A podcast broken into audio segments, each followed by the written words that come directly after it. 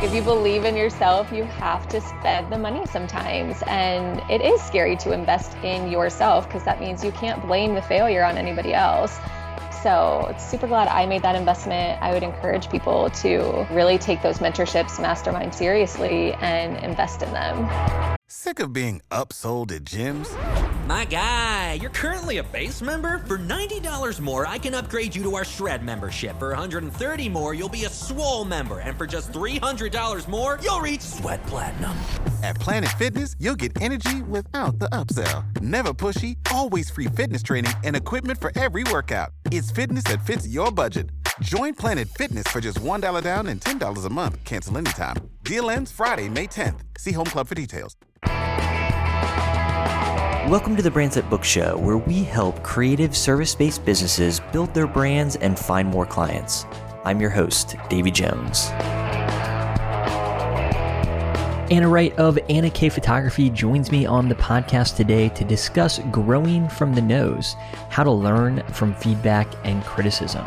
Anna has a background as an officer in the Air Force and a nurse, so she knows a thing or two about dealing with stressful situations and accepting feedback.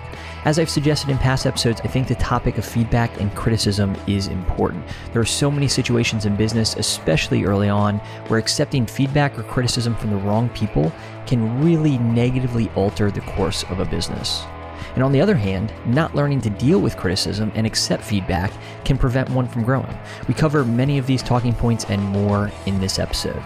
Be sure to check out the show notes at Davey and Krista dot com for the resources we mentioned during the episode. And I want to hear from you. Let me know what kind of content you'd like to see on the Brands That Book podcast, especially as we tackle our next one hundred episodes. To leave your feedback, just send us a D M on Instagram at Davey and Krista. Now, on to the episode.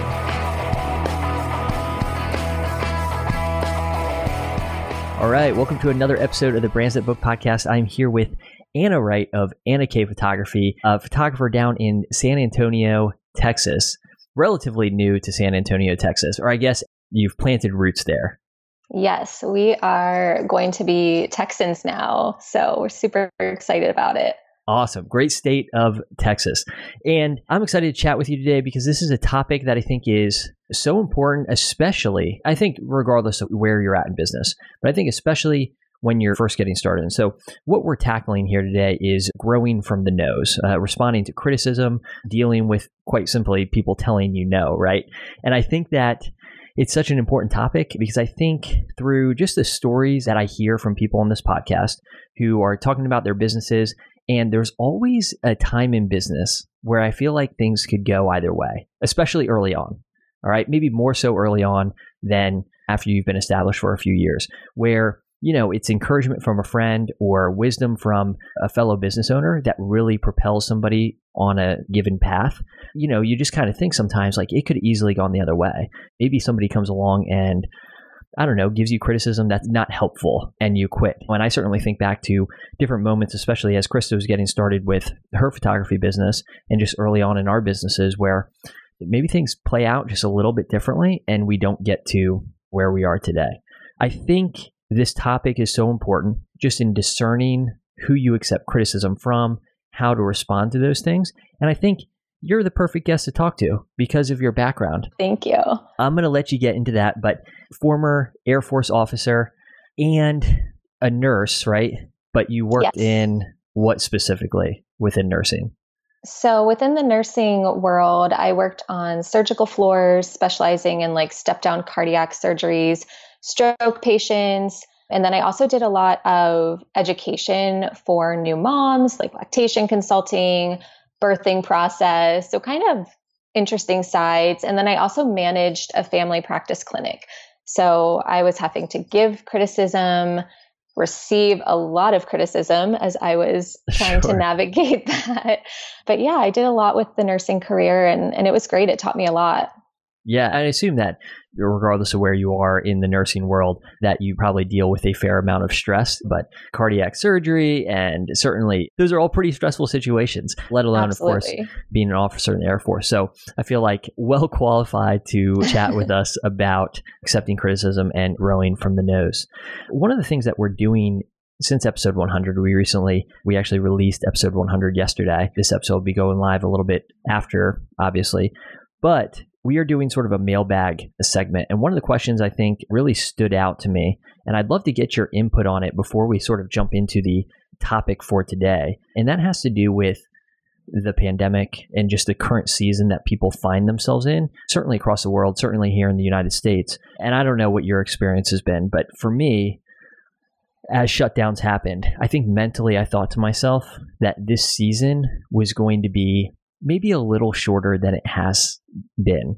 Or maybe at least, maybe it's not that I thought it would be short-lived, but that I went into sprint mode, I guess, mm-hmm. once the shutdowns happened. And I feel like maybe a lot of people did. Uh, we were releasing a ton of content. We were just kicking a lot of different things into gear. And probably not surprisingly, found myself a little burnt out going into, yeah. let's say, June, realizing For that sure. this, yeah, this is going to be maybe a little bit longer of a season than I anticipated, or I just at least didn't treat it how I ought to have. So especially as people are dealing with like second waves of lockdowns, and of course it's different across the country, but the question really is, what can I be working on in my business right now, yeah. especially as maybe I can't work to the capacity that I typically can in the summer? Do you have any thoughts on that? So many thoughts on this pandemic. I went into pandemic time. My husband had been deployed, so he was overseas in Pakistan from October through April. And I was juggling my three kiddos and running my business. And then in January, I had started a mastermind with Vanessa Hicks, who I know you know her really well too. And so I feel really lucky that we were in a place in the pandemic where we were already digging into our business, finding things to work on. Once everything kind of came to like a screeching halt, we were still riding this high of like blogging two to three times a week, repurposing content, digging into the systems, showing up on social media every day when it was hard to know what to say. Do you take a lighthearted tone, or does everything have to be serious? Does every post have to say, in light of current situations, blah, blah, blah? Mm-hmm. And I think what we found was, no, it didn't all need to be centered around coronavirus. People weren't coming to us to be experts on coronavirus, talking about things that we wanted to promote in our business, talking about how we make people feel, the things that we're changing to work within the coronavirus realm. I think a lot of people, and I was one of them, I was blogging three times a week for the whole beginning, and I haven't blogged in like three weeks now. So it's easy to kind of get ahead and then you get burnt out. But the reality is that the people who keep showing up every day, who keep finding processes to tweak, who keep reaching out to the planners and, you know, other photographers even, what do you need? How are you handling this? The people that keep pouring in are the people that are going to still be here when this is all back to normal, whatever that looks like. So I would just encourage everybody to just pick one thing. You know, maybe it's for the week. Maybe you can't devote as much attention to it. I know we're juggling three kids at home and both working from home, but you know, even just a couple D Ms to your favorite planner. Hey, do you want to meet for a headshot? We can socially distance. And just those little things to keep your business relevant and keep you at the front of people's minds. Yeah, absolutely. And I think it's like, maybe overwhelming to some people to think, okay, I have to keep on, or, you know, showing up every single day. And I think probably what you mean, and certainly what I found out, is that doesn't necessarily mean you have to be grinding, you know, twenty-four hours a day, every single day. But I one hundred percent agree. And I think talking to a good friend of mine towards the beginning of the pandemic, you know, he said, hey, what are you doing in your business that you're going to be glad you did six months from now? It really helped reframe how I was thinking about this season. And like, hey, things aren't coming to a stop. I think I found on the other side of things, that doesn't mean that, maybe similar to what you were doing, that I have to blog three times a week or, you know, whatever. It's okay maybe to take a little bit of time off and find rest in there. And I've been working on a post that reflects a little bit on that. But I do, I think that's wise advice. Would you say that being in a mastermind during that season, especially the initial season, because this pandemic season is still happening, did you find that helpful? It was insanely helpful, especially with my husband gone, and I really needed support. I can't even count how many times I cried on our Zoom calls, you know, because I didn't know when my husband was going to get to come home. I didn't know if my kids were ever going to go back to school, and spoiler alert, they never did. So hopefully in a few weeks they will. But just having that core group, and whether you find it through a mastermind or your rising tide or whatever, but having that core group of business owners that you can just let it all out with and kind of get through these seasons. Because if it's not a pandemic, we're all going to have seasons of hardship that we still need those people. Yeah, I think that's so true. Just finding, and maybe one of the most difficult aspects of this season is the lack of in-person community, you know? And so being in a tight community where people really, truly understand your business, I could see that being immensely helpful during the season, but also sort of scary as well, because I'm sure the, the mastermind with Vanessa, and we've had Vanessa on the podcast. It was an awesome episode for anybody listening. You should go back and check out that episode. But I'm sure there was an investment involved in that mastermind. And so going into that in a season of unknown, you know, I think could be a little scary. Yeah. I can't remember where I heard this quote, and it's so cliche, but it's like scared money doesn't make money or something. But it's so true. Like if you believe in yourself, you have to spend the money sometimes. And it is scary to invest in yourself, because that means you can't blame the failure on anybody else. So it's super glad I made that investment. I would encourage people to really take those mentorships, mastermind seriously, and invest in them. Yeah. Well, I just want to tell you, that's my new favorite quote. All right. So I'm going to be, I'm probably going to be using that quote as, you know, Krista is like criticizing my spending. I'm like, scared money doesn't make money. And we could go off on a tangent on that, just because I think there is a lot to talk about there, especially when it comes to investing in yourself and the importance of doing so. And I think that we're probably pretty quick to get up on the pedestal and talk about why our clients should invest in our services, even though they might be luxury level prices or, you know, whatever. But then do we take that same mentality when we look at the things that we're investing in, whether it be with different, hiring a website designer, hiring a coach, you know, whatever it might be. So I'm going to not let us go down that rabbit hole, because that could be a whole episode on its own. And I think we have some important content to jump into. So real quick, segueing back to you and getting started in photography. What did that look like coming out of the Air Force and as a nurse, or did that happen sort of all at the same time? Tell us a little bit about how you got started. Yeah, so I've always loved photography, but it definitely wasn't one of those magical stories where I've just always had a camera in my hand and, you know, then all of a sudden had this business.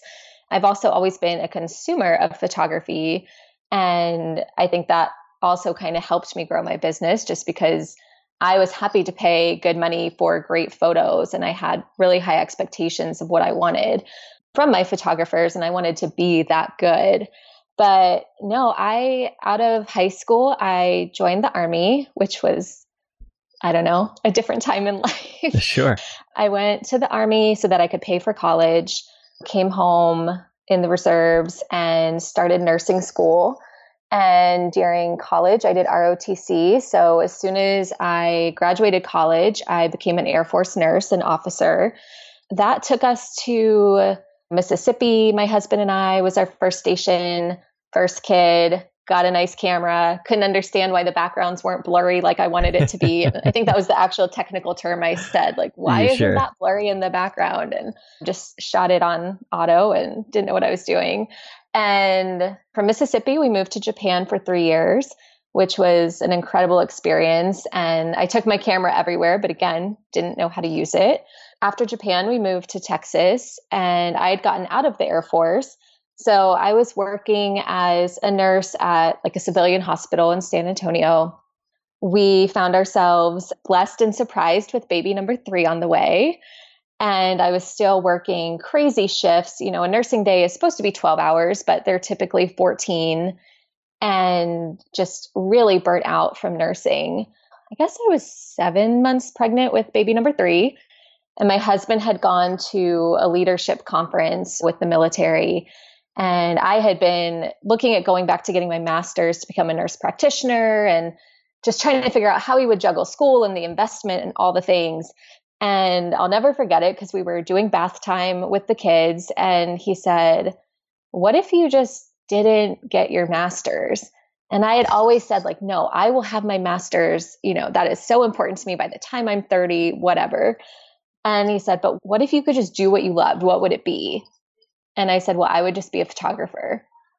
And he said, well, why don't you just not get your master's? Let's not spend eighty thousand dollars on a master's. Why don't you invest some money in photography and just do this photography thing? And at that point, there was no photography thing. I had a tiny, you know, little Nikon starter D S L R. I had a thirty-five millimeter lens, the cheapy one that I knew if I lowered the aperture, I could get that blur that I wanted. I had no idea what I was doing. But he said, you know, like, this isn't making you happy. This schedule is not good for our family. So just try. Like, it can't get any worse. And so I did. I took my son out and took some pictures of him at a park and posted it on our local Facebook group and said, hey, I'm starting and I'm doing fifty dollar mini sessions. Does anybody want to come out? And I was just inundated with people asking, oh, when can I come? When can I come? And that's just kind of how it started. That was the fall of um, two thousand seventeen. And I spent those first couple months really pregnant and working full time and then doing fifty dollar shoots on my days off. I can see why you and Vanessa, or maybe why you were attracted to Vanessa's mastermind. I feel like uh, some similarities in, in your stories with Vanessa as well.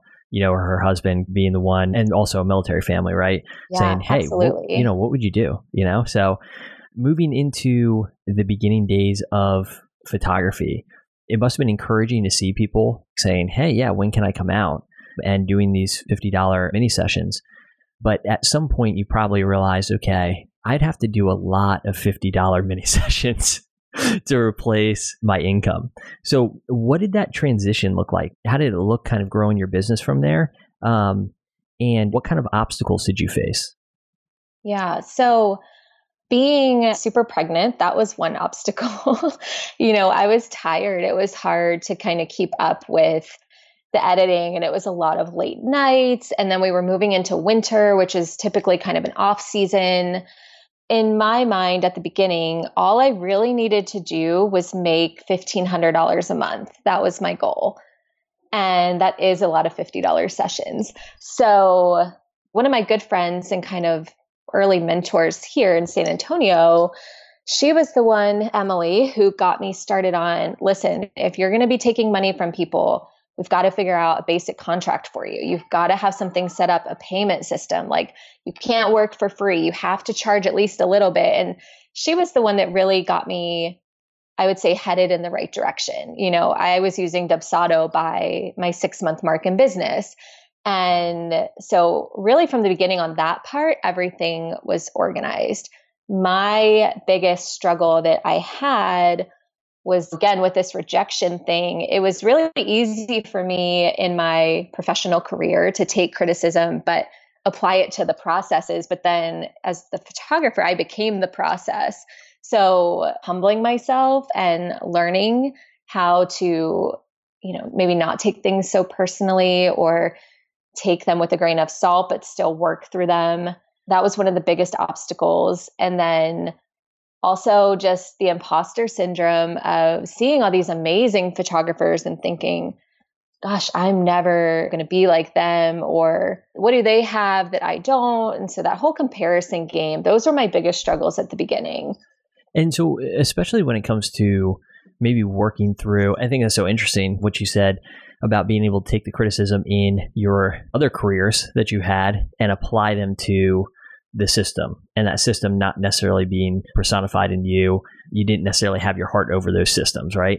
So it was exactly. Just a matter of like, hey, yeah, okay, yeah, we'll fix this or we'll make improvements or whatever. Whereas when it came to photography, all of a sudden, maybe this art was a little bit more over your heart than what you found in previous careers. What was your process in taking that criticism and letting it maybe, you know, for lack of a better way to put it, fuel you towards growth and change versus just shutting you down or just shutting out completely and not growing at all? In regards to clients specifically, because I think there's the constructive criticism from peers, but if we're talking specifically about client rejection, the first thing that I really found myself doing, and this is like my mission and what I want to like tell people about, is to start, you have to take other people's boundaries and apply it to that no first. So one thing, and you'll see it like on every big photographer's page, or you have to have boundaries, set your office hours, you know, don't work for this, don't work for that. And we're so caught up in our boundaries, but clients have boundaries too. I had a great client hire me for fifty dollars and she loved her photos. And I, you know, I'm like mortified of them now, but she loved them at fifty dollars. And that's her budget for photos. She's never going to book with me now that I'm four hundred dollars, because her boundary is that is what she can spend on pictures.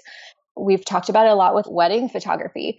There were a lot of no's that I got at the beginning because I had never shot a wedding before.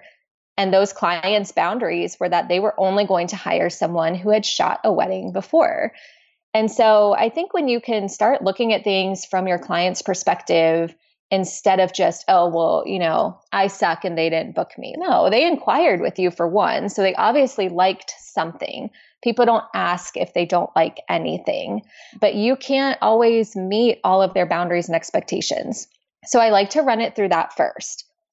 Yeah, I think that's super helpful. Again, I'm just all sorts of little tangents we can go down. And I love that concept of looking at other people's boundaries. One of the things that I feel like I often see maybe in in Facebook groups or different posts are, are, you know, oh, there's so many new photographers out there that are just like undercutting everybody else in price. And it's like, no, not really, you know, because there's people out there. And I think me and Krista, when we got married, we got married we were still in college. We had zero budget. We had zero dollars, you know, to spend on our wedding, right? So it was a very small wedding. We didn't have like all that many professional vendors, and we just would have never, it's not that we didn't value good food or great photography or whatever. It's just that we had zero dollars. Us bringing in whoever we brought in, it had nothing to do with so-and-so gave us a great price and otherwise we would have went with the the four thousand five hundred dollars photographer or whatever. It was no, we had zero dollars. So I think that I often want to say like, hey, it's probably not that. Like if, if you think that's what's holding you back, you should do a little more soul searching because it's probably not. Again, there's just so much there. I think that's so wise, looking at other people's boundaries. So what's next? So after you've looked at their boundaries, and when you're starting out, this is a little harder because you might not know who your ideal client is yet. So it takes a little bit of nuancing to figure out, like, is this a no that I need to dig into? Is this one that, you know, matters to me? Is this one that should have been a yes? But after you've kind of run through those boundaries, if it's your ideal client that you think has told you no, that's when I think it's time for some investigation. Why didn't they book you? Did they? And I know we all do it. Everybody looks at those people on social media. So you know if one of your friends booked with them and they cost more than you, or they cost a little bit less or whatever, you can see a lot of these couples where they end up. And so if it's a repeated thing happening, you're not booking the people that you want to work with. Well, are you putting in the hard work? Are you showing up? Are you explaining your services? Are you hopping on the phone, or are you waiting? Are you letting that inquiry sit there for two days before you answer? There's so many things that have nothing to do with your photography and your art that could be causing those no's. I just think you have to run them through. Did I do this right? Did I do this right? Did I do this right? Is it a habit, a habit that's starting in my business, or is this a fluke thing? Maybe we weren't meant to be. But when you run it through kind of like the scientific process almost of if this, then that, and then this and whatnot, it takes that personal sting out of it. And I will say, that's not to say that I don't ever feel that sting. There's definitely been couples, you know, that didn't book with me and I'm like, gosh, you know, I really wanted that. It should have been mine. But I know I did everything to the best of my ability. And then if they still don't book with me, then that means we really weren't the right fit. And I can move on without being stuck in this place of wallowing or wondering. Sure. And I think uh, one of the things that really helps with that is tracking your inquiries. You already mentioned that you use Dubsado. So I know there's some built-in options for doing that. But even if you don't use something like Dubsado, having a spreadsheet where you can track inquiries coming in and then kind of to the extent that their process takes them. So for instance, making marks like you sent this person pricing and you never heard back, or, you know, you actually got on a call with this person and then they dropped off, or all the way to booking and so on. And, and you can start maybe seeing patterns, you know, if you're starting to send pricing out to people and you never hear back after you send pricing out to people, well, it doesn't sound like you have an inquiry problem, but you might have a problem with how you're sending pricing over. Like, what's on your pricing sheet? You know, how is that laid out? How are you, uh, you know, explaining the process and your experience and so on? What does that email look like? Is there something in the way that you're communicating with people that might be turning people off? So I really appreciate that approach, you know, that science, sort of scientific approach to it, very methodical in determining, okay, at what step am I going wrong here? You know, or am I not getting any inquiries at all, which is a whole different set of issues and things that you then have to work through. But I can appreciate that for sure. Once somebody reaches out and says, hey, you know, maybe we decided to go with somebody else, or we're not going to go with you, feel free, if I'm jumping ahead, if there's another step in there, let me know. But I would love to hear if you respond back to that person in a certain way, or, or what that response typically looks like. So typically what I hear back from clients, because I try to follow up two to three times, depending on how much I wanted to work with those people, how much I thought we were a good fit to begin with. You know, if somebody reaches out to me and they say they have a fifteen hundred dollars photography budget for their ten hour wedding day, I know right off the bat, that's not my client. And so I'm not going to try to upsell them to a forty-five hundred dollars wedding package because we're just too far apart there. Typically for those people, you know, I send over my email. I actually have your and Krista's pricing guide. I added that onto my new website. Awesome. And I really love it. So I send that as a nice little button in my email to them.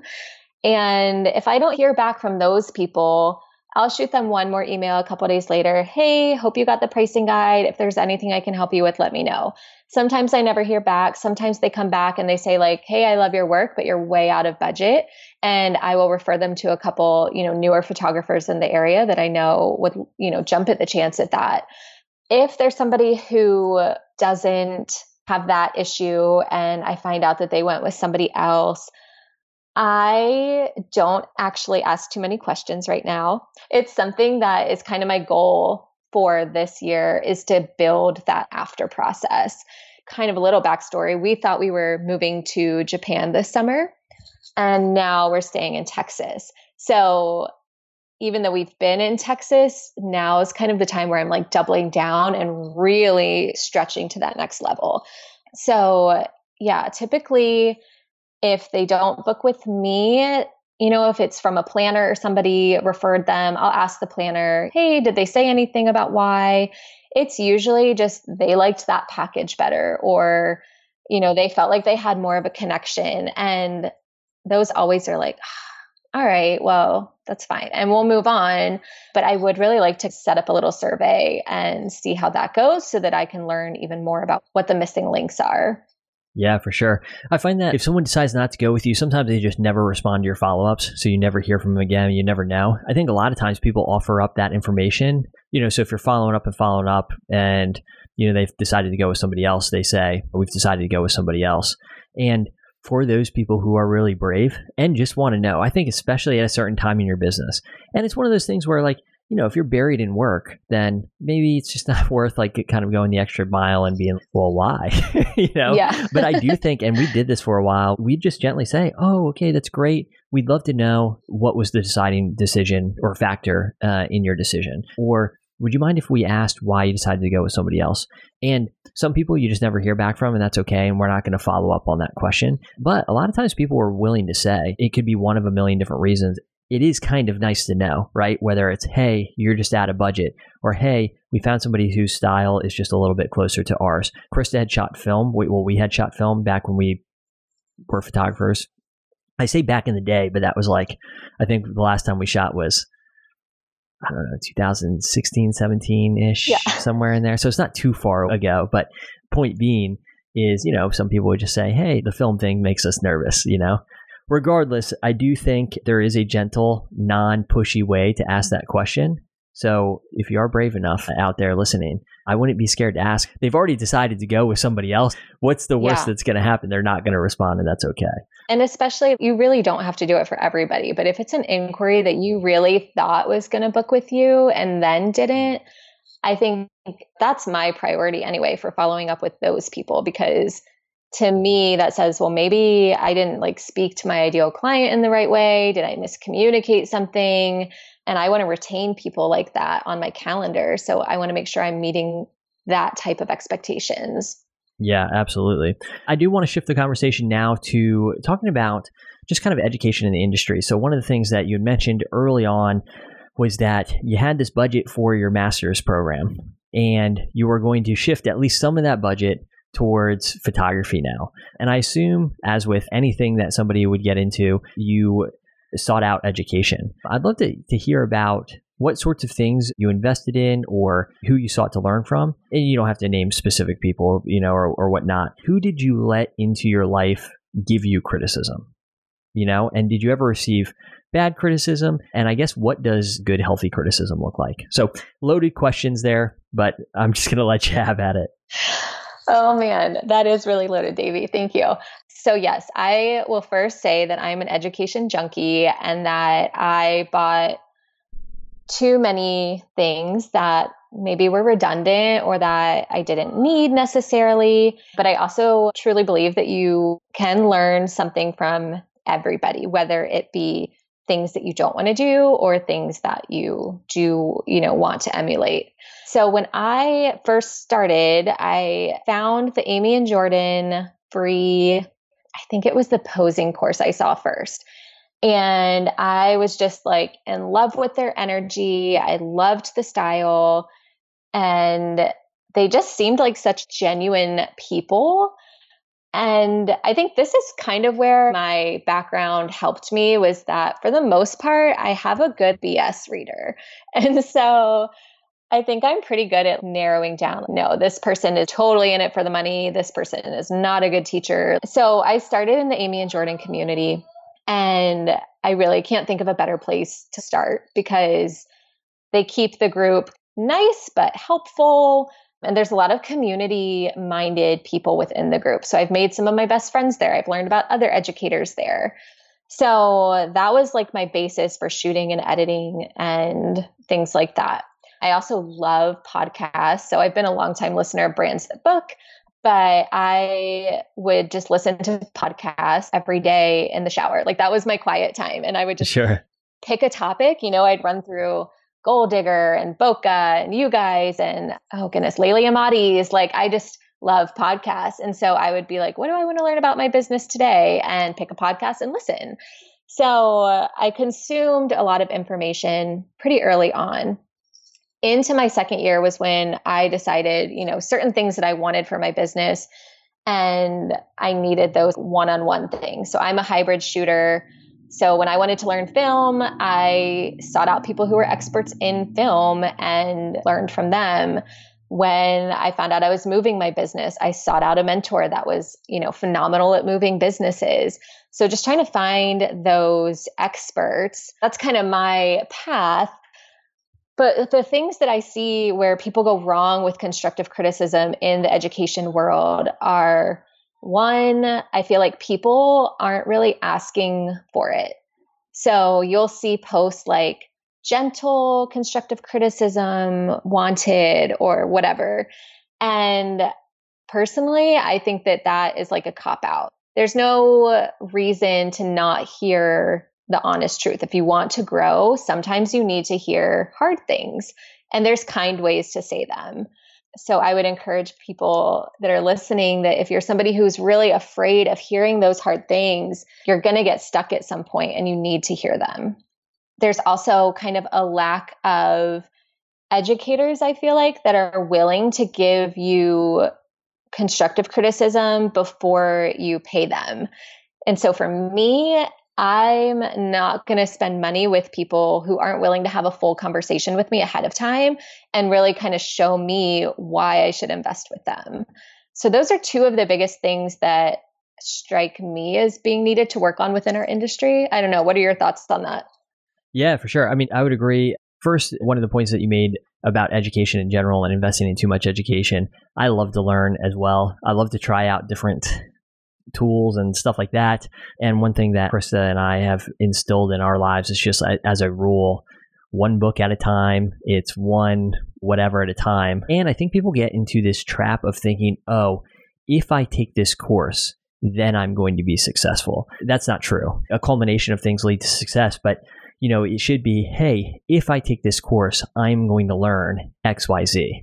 And then maybe if you implement X Y Z, it's going to make you a better photographer and you're going to be successful. But I think sometimes people cop out, you know, when it comes to education, they're like, I just need to take this course and then I'm going to be more brave and I'm going to put myself out there a little bit more and, you know, whatever, and everything's going to fall into place with my business. I don't think that's the case. That's number one. Number two, just about putting pictures out there on Facebook. You know, I see those all the time, being part of a, a lot of different photography groups in, in particular, where it's like, hey, gentle constructive criticism, like you said, or hey, would love to hear what everybody thinks. And I just think, you know, you don't want to know what everybody thinks. You know, you don't want to know what everybody thinks. First of all, there's a chance that you get some really good feedback in there. There's also a solid chance you get some really bad feedback in there. And you can kind of tell, I think, when somebody has an axe to grind, just in terms of like their criticism, it almost turns into a rant on their part, or I don't know. But I just think a whole throwing your stuff out on there on Facebook and asking for criticism is probably not the way to go, but you should have people in your life where you can send them an image and say, hey, I need feedback on this. And they're going to be able to tell you the hard things. And you better be prepared for the hard things. And if you ask for feedback, like you said, you might hear hard things. So bracing yourself for that and realizing like that's what's going to help you grow, you know, and I would say this is certainly true. Actually, this has been true of pretty much any business, but in photography, with some of the biggest areas of growth were in one-on-one mentoring.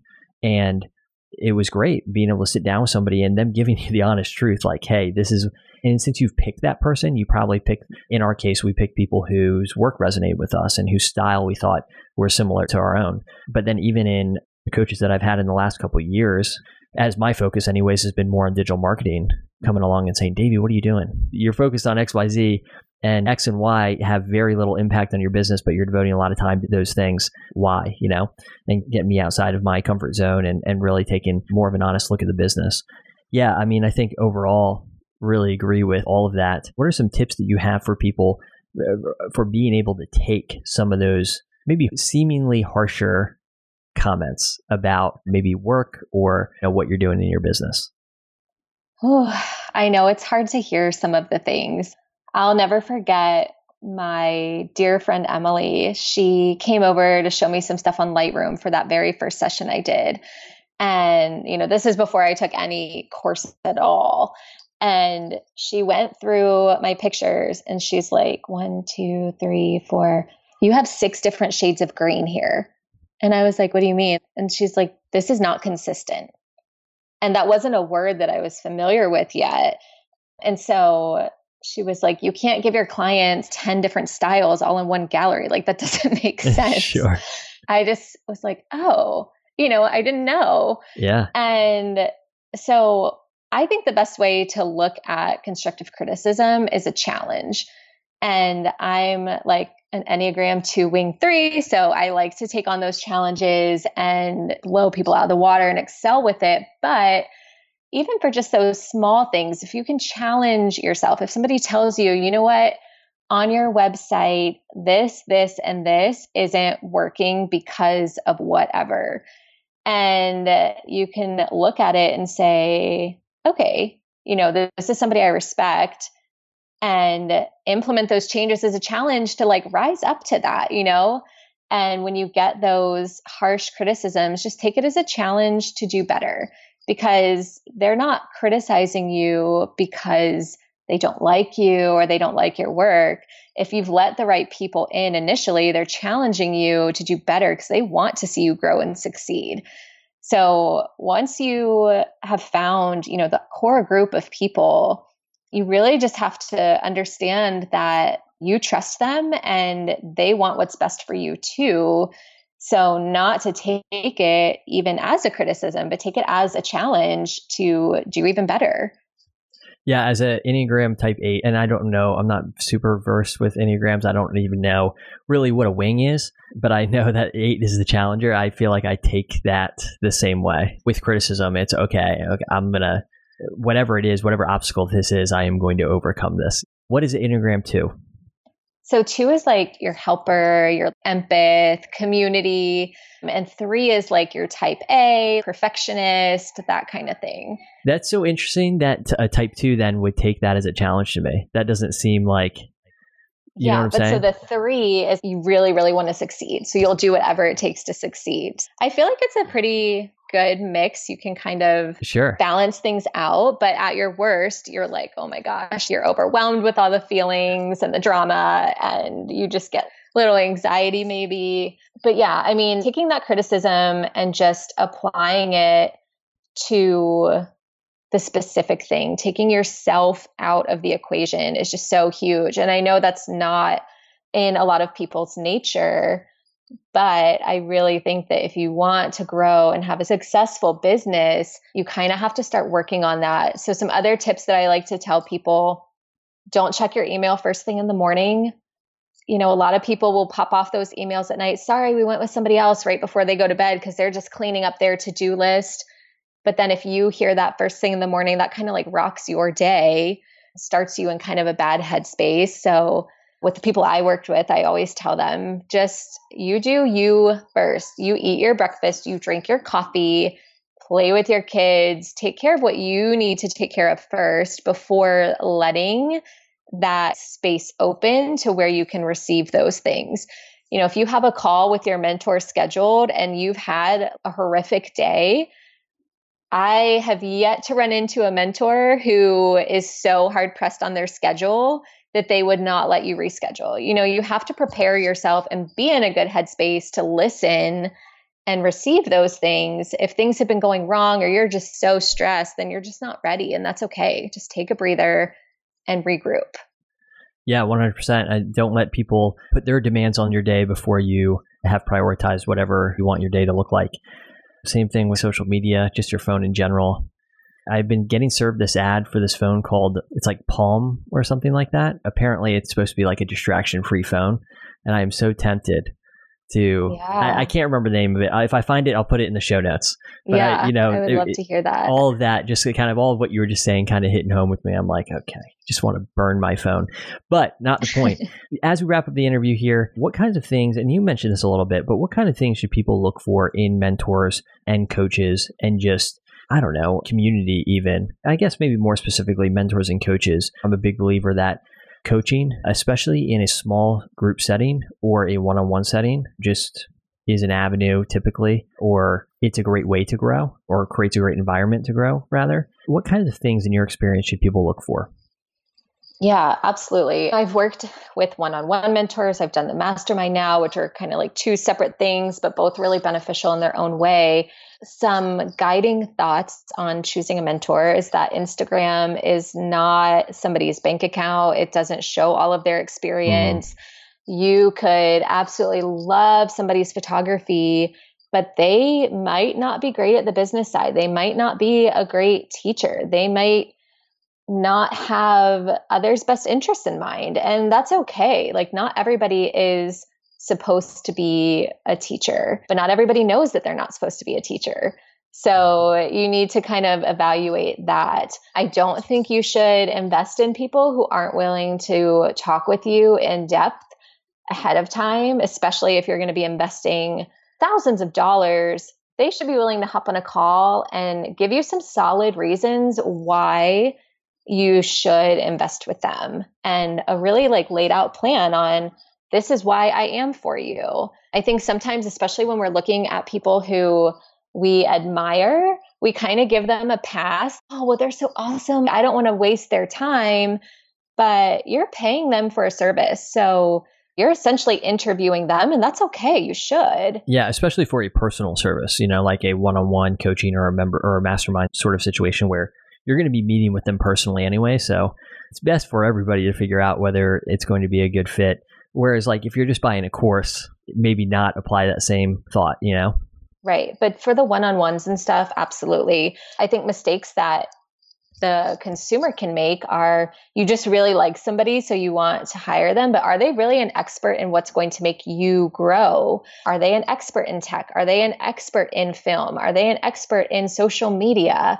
So some of the onus is on you, because you have to be watching those people, reading about those people, interacting with those people, so that you can validate that, yes, this is an expert. This is somebody worthy of learning from. My kind of litmus test for people, I really like to work with people who are community-minded, who are open to sharing some ideas freely, and then dig in more later. People who already feel the abundance theory, I don't want to be working with somebody who then I find out later thinks that everybody is their competition, because I don't believe that everybody's my competition. So I think once you figure out who your ideal client is and what your specific problems are, you start looking for mentors who can check those boxes that are important to you. And then you have to do what they tell you, or it's not going to work. You have sure. to implement after. Have, that's for sure. That's the truth. Have to implement. I like what you said off the start. You know, I G is not someone's bank account. That and the quote in the beginning, two of my favorite things from from this episode for sure. I'm going to get you a t-shirt that says scared money, don't make money. Yeah, it's coming please. Your way. Okay. I will be waiting for it and I'll wear it all the time. All right. And I love t-shirts like that too. Krista hates the fact that I love t-shirts like that. She's like, can I get rid of this? No, you can't. Oh my gosh. Why are you wearing this out? You're not going to work out right now. But anyways, I really appreciate you taking the time and chatting with us about this topic. Because like I said, I do think it's such an important topic, especially as you're first getting started, but just in business in general, like who we trust, who has our best interests in mind, who is willing to give us feedback and thoughts about our work and the decisions that we're making. So really appreciate your time. And we will definitely link to all of the different places, social media handles, and those sorts of things in the show notes. So if anybody's listening, but not in a place where they can follow right now, head on over to the show notes and we'll make sure that we have those links available to you. So thank you, Anna. Really appreciate it. Awesome. Thank you, Davey. I appreciate it. Thanks for tuning in to the Brands That Book Show. If you enjoyed this episode, please consider subscribing and leaving a review in iTunes. For show notes and other resources, head on over to Davey and Krista dot com.